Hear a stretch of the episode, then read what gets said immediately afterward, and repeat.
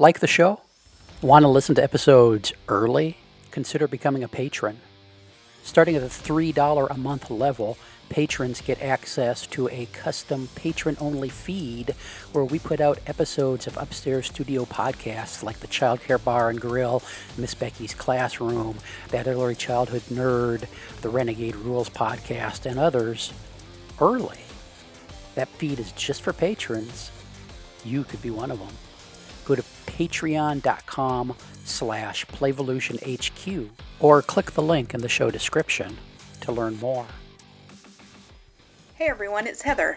I know you're here to listen to the podcast, but did you know I also offer all kinds of online consulting services?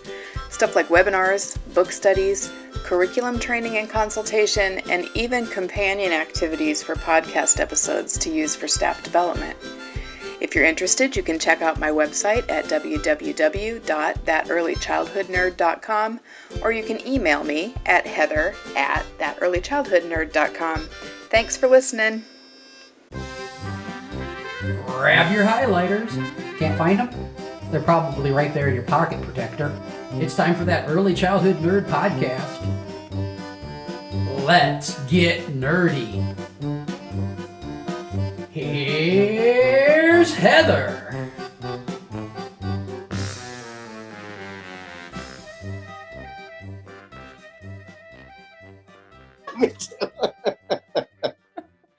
okay, so the next section then is the one um, uh, on being present that we were talking about a minute ago that we sort of of teased i guess. Um, so so the section is on being present. It reminded me a lot of um, so on on saturdays this month we're doing a virtual book discussion of emily Mhm. plank's discovering the culture of childhood. And the you know the theme is that there is a specific culture that we as adults don't remember anymore because we're so far removed from it. We see things through our adult lens um, you know the children are seeing things through their lens and we need to we need to work through that somehow. And so in in this section of your of your article you talk about um, you know children's spheres are smaller so they tend to live more in the present moment and right here than us grown-ups so it connected for me when i read this to the conversations we've been having in that book discussion group. Um, but i want to ask you to expand on that a little bit and explain how that connects to being present Sure. Well, the sphere of experience is um, a human being's um, understanding or experience of both space and time, right? So this section starts with a quote from Ram Dass, who says, "Be here now." I'm an old science fiction nerd, I and so here is about temporary space. tattoo of that by the way You do? But it's be here now? temporary yeah hmm temporary i haven't used it yet but it's in my Oh, box of Okay. temporary tattoos yeah anyway Got it. Um, so here is about space, and now is about time. mhm. And there's nothing I love to jabber on more about than the space time continuum oh my god um, and our understandings of space and time. So when we're very little, our understandings are that sphere is very small. Our understanding of space and time is very small. We live very much here and very much now. Mhm, Um, when I'm an infant and my diaper is wet, I'm not crying because I nostalgically remember a time when it was dry. and I'm not crying because I'm hopeful of a future in which it'll be dry. I'm crying because right now it's warm and wet and yucky and it doesn't feel good. Um, and we forget that, Yeah. we grown ups, because our spheres are so big. Um, even though my body is present, my mind can wander back to that argument I had with my sister 20 years ago that I'm still pissed about. or I can be appearing to be present, but I'm actually thinking about my retirement, which often gets a lot of laughs in an early childhood audience. Right. Because how many of us actually have money saved up for retirement? Right.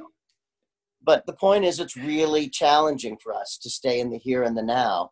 And we have to remember that the ones we're caring for are that's where they are. mhm. They're literally experiencing the world. We're in the we think we're living the same world in the same moment together, but it's just like you forget animals can't see colors and that their experience of the entire world, some animals, right, um, Oh, is totally okay. different than the world we think, even though my dog and I are both looking at the same site Mhm. uh, and we forget that. And so we forget that young children um, aren't beset by by the fretting over the past or the future or worrying about what's happening um, uh, in Wuhan, China, like we grown-ups can be right Mhm, now, mhm. um, or Italy.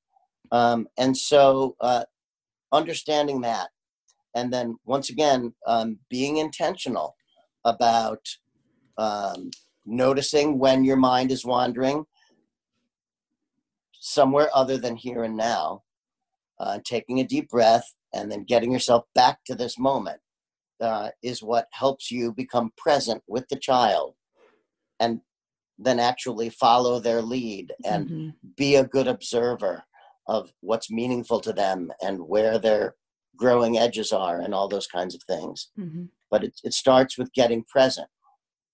Yeah, and I think that it that that thinking more about that, trying to be more intentional about being present, I guess we'll just use all the words, um, gives maybe another um, I guess element of for consideration to thinking about how process oriented children are. The I think the the conversation typically ends up being about um, all the things they're learning during that process.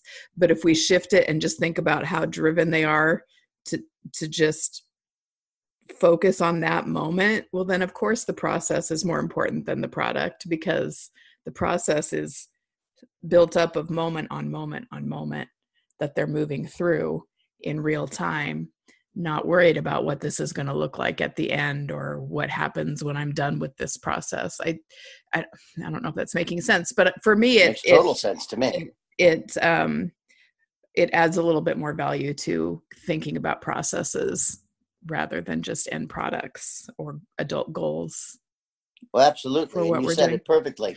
A process is a moment and then another moment. It's a now and a now and a now and a now for a young child, Mhm, mhm. right? Well, for anyone really. right But so the example I often give when I connect that to process versus product is um, the wonderful experience of baking with young children, right? Uh-huh. So there's nothing wrong with you asking, what do you, what do you think this is going to taste like when it comes out of the oven? Do you think it's going to be yummy or yucky, Mhm, right? Because prediction is an important early Right. childhood skill. right Nothing And- wrong with that question. and, posing But if that's where you stop, yeah there's a problem. If you understand that children live moment to moment, then you're asking, so it's all about your patter, your facilitation. Then you're asking, how does it feel to stir? I'm pouring more flour in.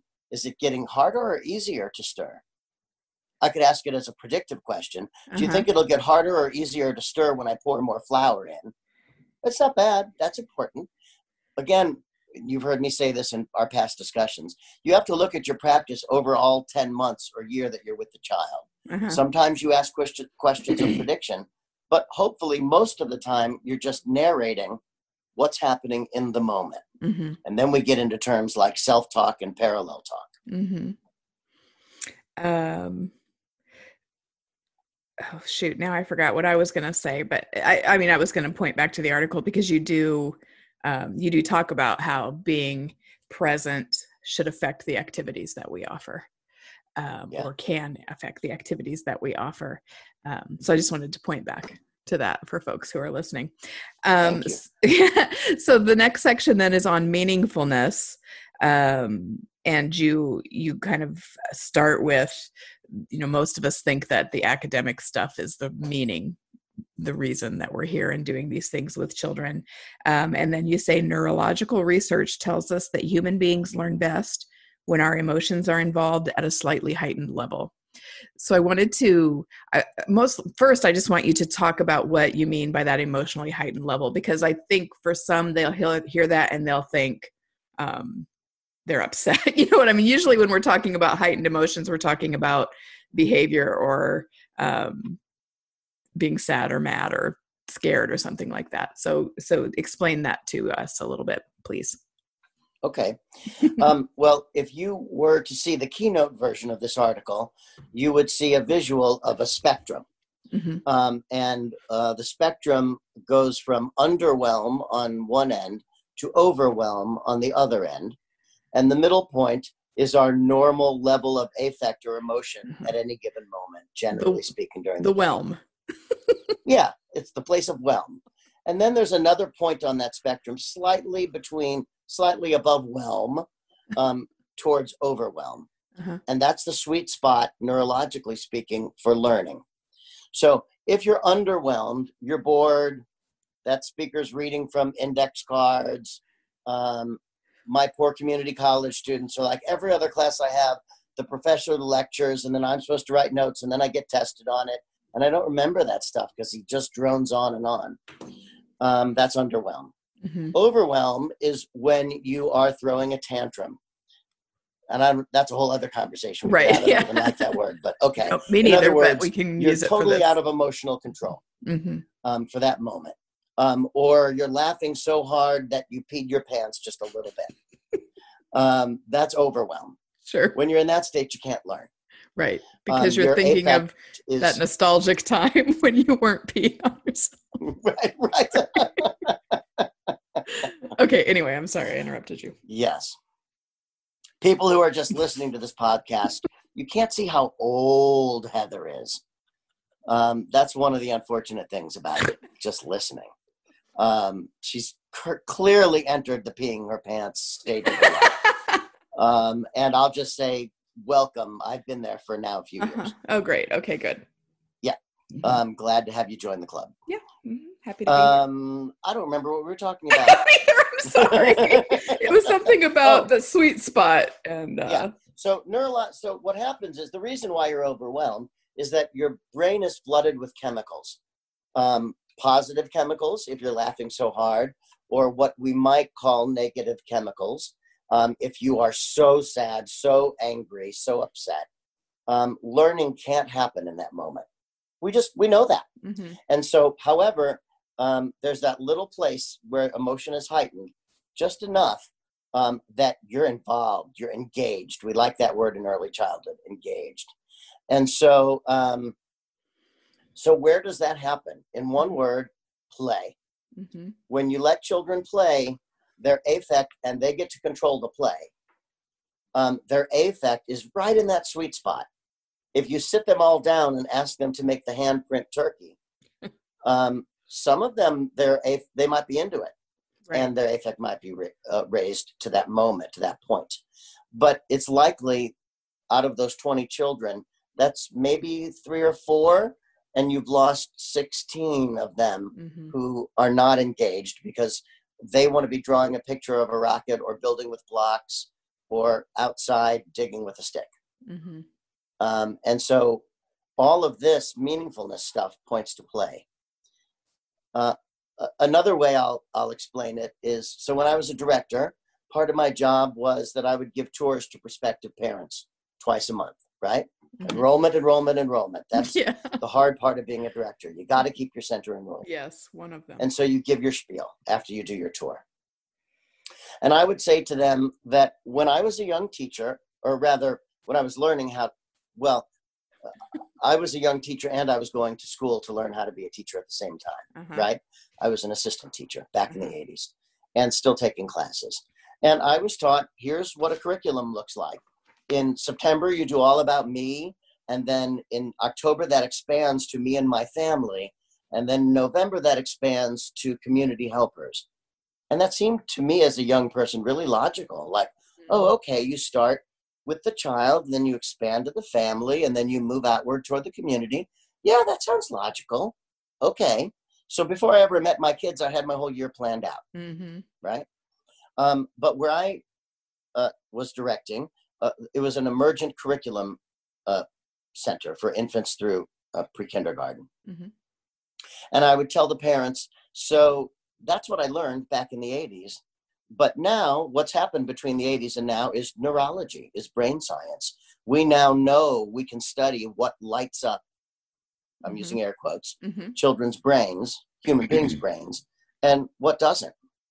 And if you're in November and you're doing community helpers and you're studying firefighters, but you've got a kid who's really into princesses, um,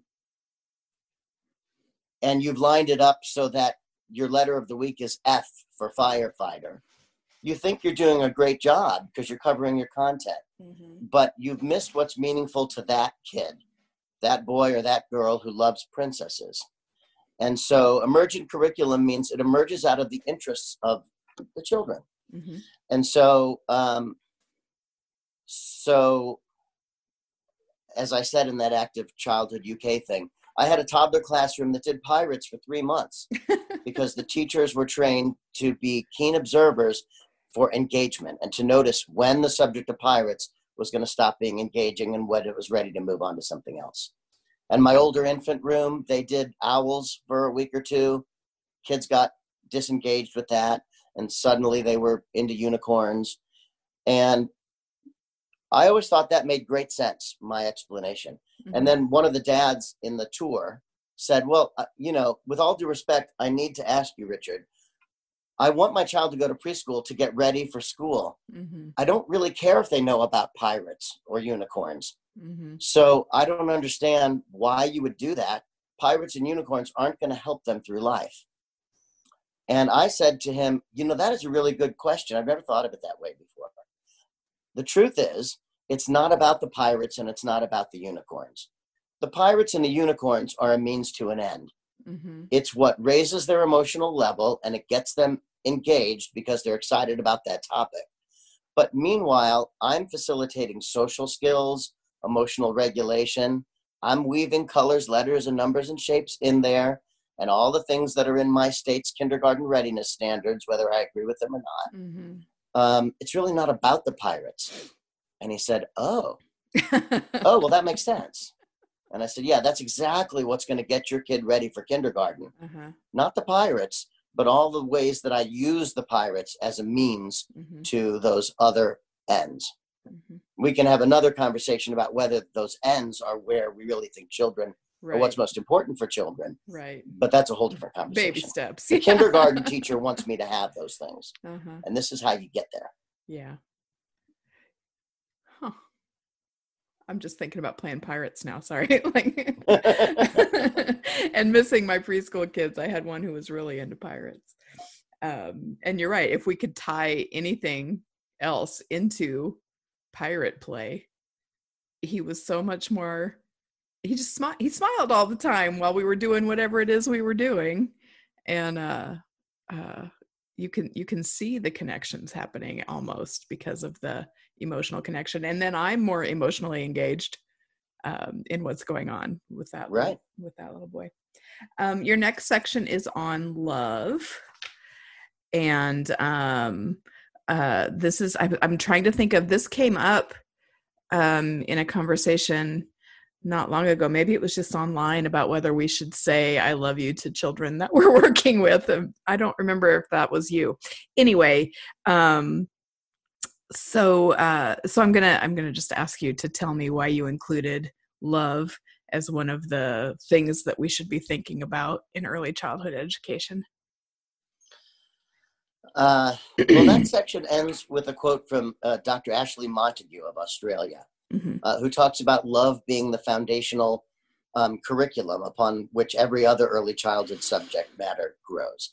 That if there's not love, uh, if you're not um, um, addressing the base of Maslow's hierarchy, uh, the rest of it's kind of irrelevant. hmm um, it's been fascinating to me though and again I, I have a whole keynote called what's love got to do with it? And then when i do that one i engage the audience in a conversation about have you ever seen that word written down? Is it in your job description? Hmm is it in your program's mission statement? Is it in naeyc's position statements? Nope. The closest naeyc comes is pro-social skills. Hmm that's the closest thing i could find to the word love. Hmm but again, if my job is to introduce children to what it means to be a human being, I can't think of any more important reason for me to be on the planet hmm than to um, be a conduit of love, to give them love, to um, receive their love, um, to understand the difference between love and like. Like, I don't have to like every child in my care, but that Mhm. doesn't mean I can't um, give and receive love uh, with that child hmm um, and that that's the most important gift that I can give them. Um, we could go down a rabbit hole called attachment. hmm And so, one of the things I don't know if I was part of that conversation about whether we should say t- to children, "I love you." It seems Um, like you were, but I can't. I, might have can't. been. Yeah, I don't know what it was. Anyway. hmm We spent way too much time together, my dear nerd. I have no idea. It all blends together now. I know. Um, but it's been a great gift in my life. Oh. You have. I want to just say that. Aw, Um, sweet. yeah, absolutely. um, uh, now I Love. We were talking about love. I know that much. oh, so yeah, so um, I've always said I love you to children. uh huh. Me too. Um, always. Um, it's a very controversial stance.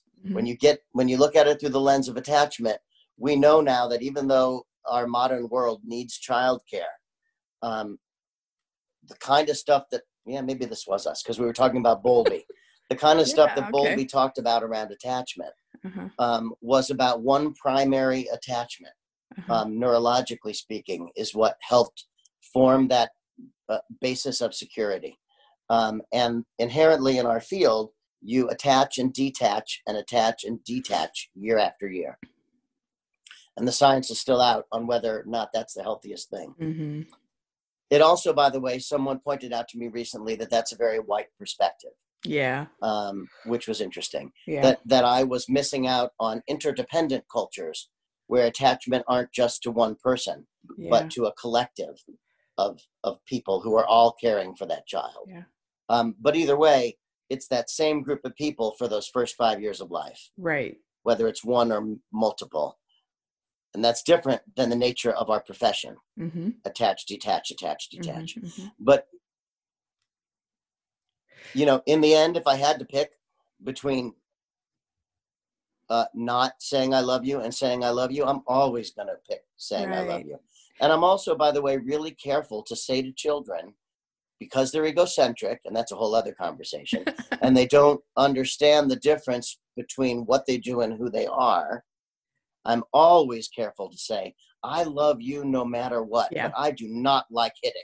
hmm Hitting is not okay. I will never even let you get hit in my classroom. But I love you no matter what. hmm Yeah. I think we get all tied up in. Uh, so you mentioned the word professionalism in this section. And I think too many people think professionalism means clinical and detached and um, but but for me professionalism means in our field specifically professionalism means i understand what the children i'm working with need and why and then i think about how my actions impact that need um, and and you can't take love out of that because of the you know what we know about the importance of relationships and um, attachment uh, and you know um, but also just who wants to i don't know it's it sounds really empty and hard and sad for me to think about being intentionally trying to keep myself detached from other human beings regardless of their age Right. um so, so that that sort of cold idea of professionalism is really hard for me but i see it a lot or or or, or maybe they feel like that's what they need to believe and they just need to be given a little bit of permission to um to think about it differently or to trust that instinct um to accept that relationship Well, you know, it goes back to that first section in the article, which is about personal reflection, uh-huh. about bringing our humanity to work. That actually part of being a professional means being a human being with other people's children. hmm Um, and what a unique professional opportunity that Mhm. is. right Um, and when you do that, you can't help, at least I can't, I can't help but love. no me neither Um, and it might be in that section that- where that, that says you have to redefine professionalism. hmm this one or the next section um, when you start considering this. yeah Um, here's what came to mind. Here's a story that came to mind when you started talking about uh, that one of the problems is around love, anyway, is how we define professionalism. uh-huh I was I'm in a directors group on Facebook, and one of them asked for suggestions on good interview questions for hiring new staff.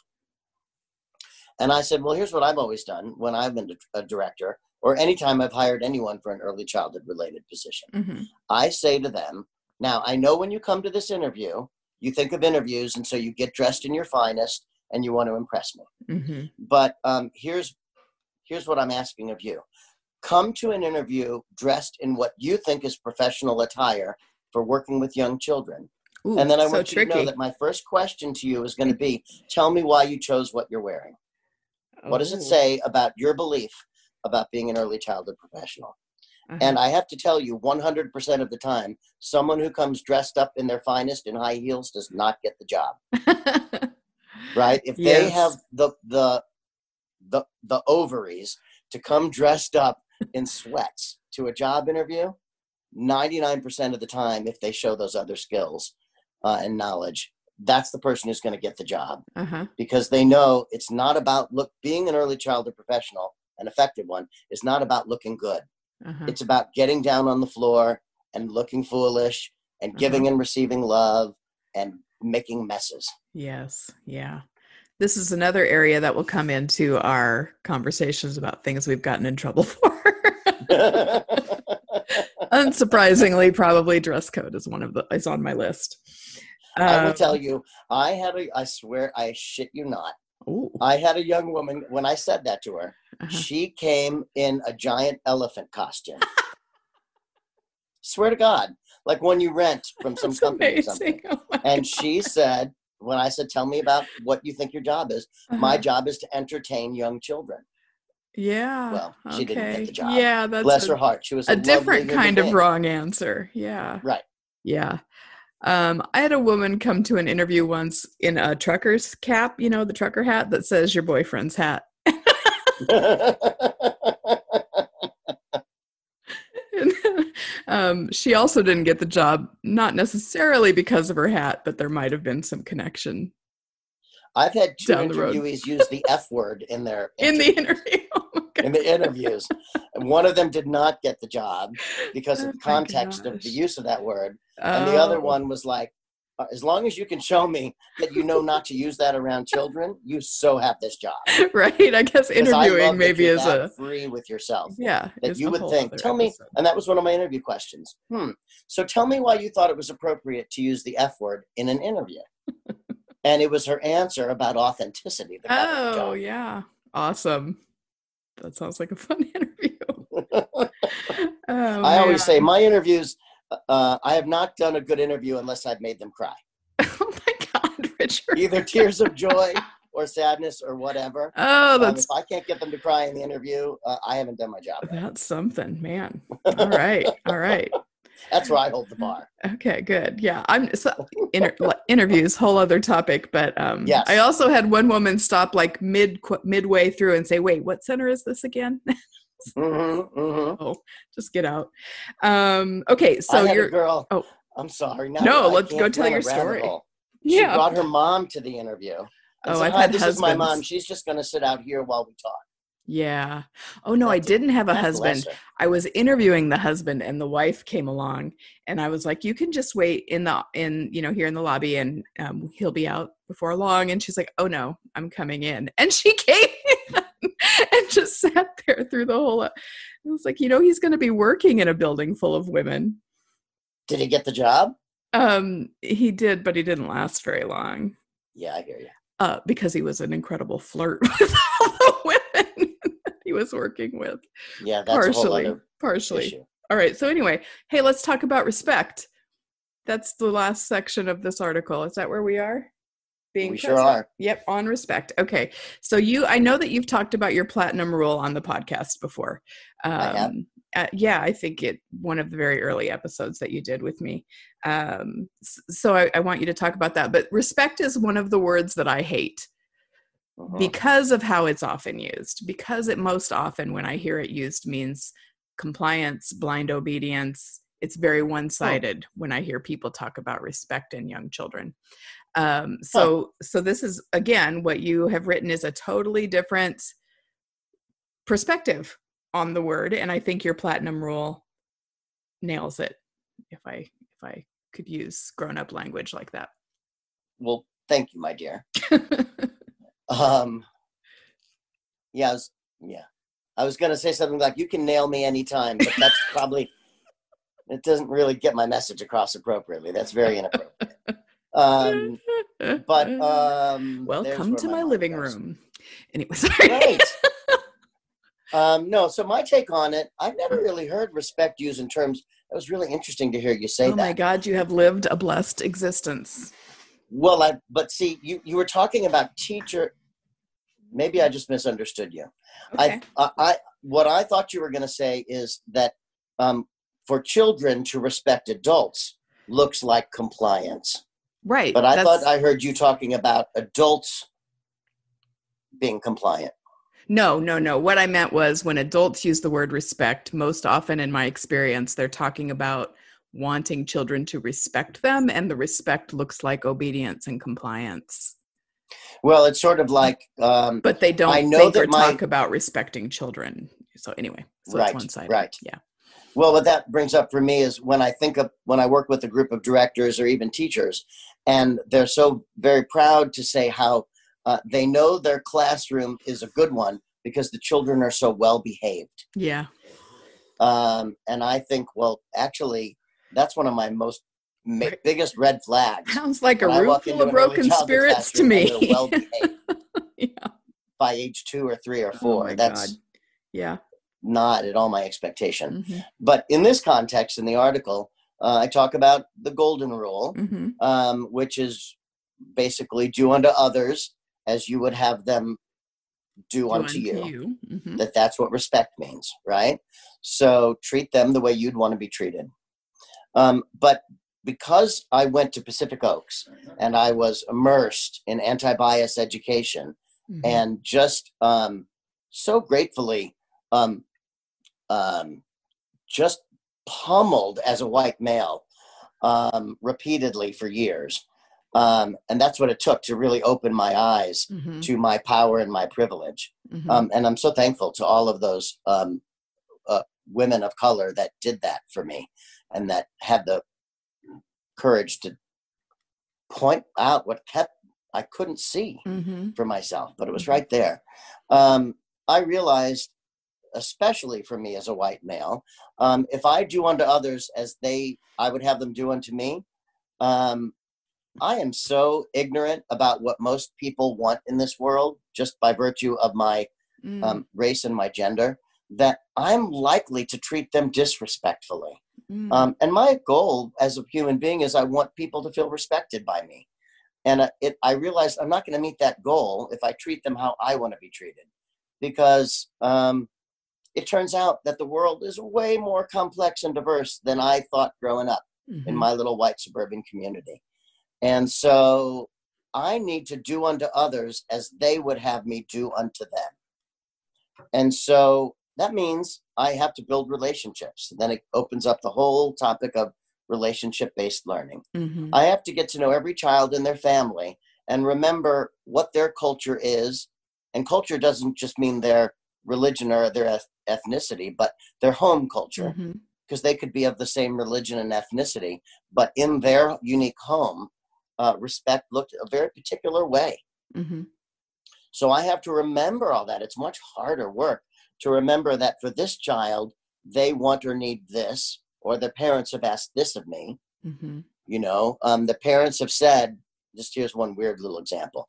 Um, I really want my child to call you Mr. Cohen because uh, that's really important in our family or our culture or whatever. Mhm. Um, so, but other families are all, no, let him call you Richard, which is Mhm. how I would want to be treated. Right. Okay. But um, I need to let those ones call me Mr. Cohen, even though what I'd want is to be called Richard. Mhm. Um, they want their parents want them to learn to call me Mr. Cohen. So I can't ask them to treat me the way I'd want to be treated. I have to remember for each of them what they need or want, or their parents want or need for them, Mhm. and then be very individualized in my interactions with them. And that's harder and more exhausting, but it's it's uh, I hate to use words like right and wrong, but it feels right to me. Mhm. It That's feels a respectful. yeah. Um, but it but it's very difficult. Like I I don't even know Um, I don't even know what more I want to say to that other than it is really hard work.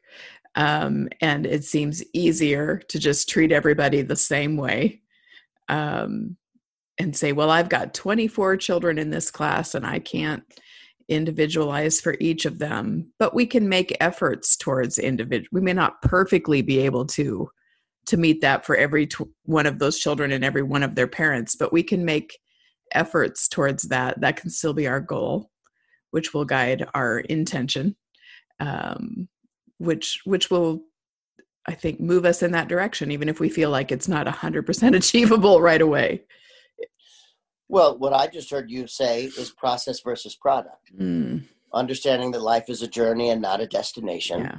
and that professional development is a metaphor for child and human development. Mm-hmm. And I'm always in my process of growing towards something. Yeah. Perfectionism will if, if that's your goal will kill you because you can never get to that product mm-hmm. you're just always in the process of improvement mm-hmm. intentionally yeah. reflectively everything is processed to you richard it is which is cool I appreciate it. Um, so that that gets us to the end of the article. Is there anything else that you wanted to to be able to say that we haven't been able to, or that you feel like you want to no, this is like the War and Peace of early childhood nerd episodes. this has gone on for this is like a mini series. You're gonna have to break this into like five freaking episodes. I'm gonna have to do some editing, uh, which really just means I'll no, go sit in the editing. well, some dividing, dividing into separate episodes, not taking anything out. I don't do that kind yes. of editing. Um, okay. Which just means I'm going to go sit in the living room with my laptop and say, I gotta divide this episode up, and Steve will say, "Oh, I'll help you," and I hand him the it's a great system that we've got here. Um, uh, so thanks, Richard, uh, for both Thank the article you, and the conversation. Um, I think uh, I, th- I definitely know that I read this like when I first found your Facebook forever ago, and then I didn't think much about it until you did that um, that Facebook Live where you read through it, and um, yeah, and then I was like, oh yeah, that's a really good piece. Um, so I'm glad that that you wanted to talk about it on the podcast. Well, thank you mm-hmm. so much for saying that about the piece and for inviting me to spend time talking about it with you. Always. You're always welcome on the show um, and in my texts and however else we need to do this. All right. Thanks everybody for listening. We won't subject you to any more of whatever that was going to turn into. And thanks again richard for being on. We'll see you guys uh, all for another episode. Bye. Bye that's the show now go get your nerd on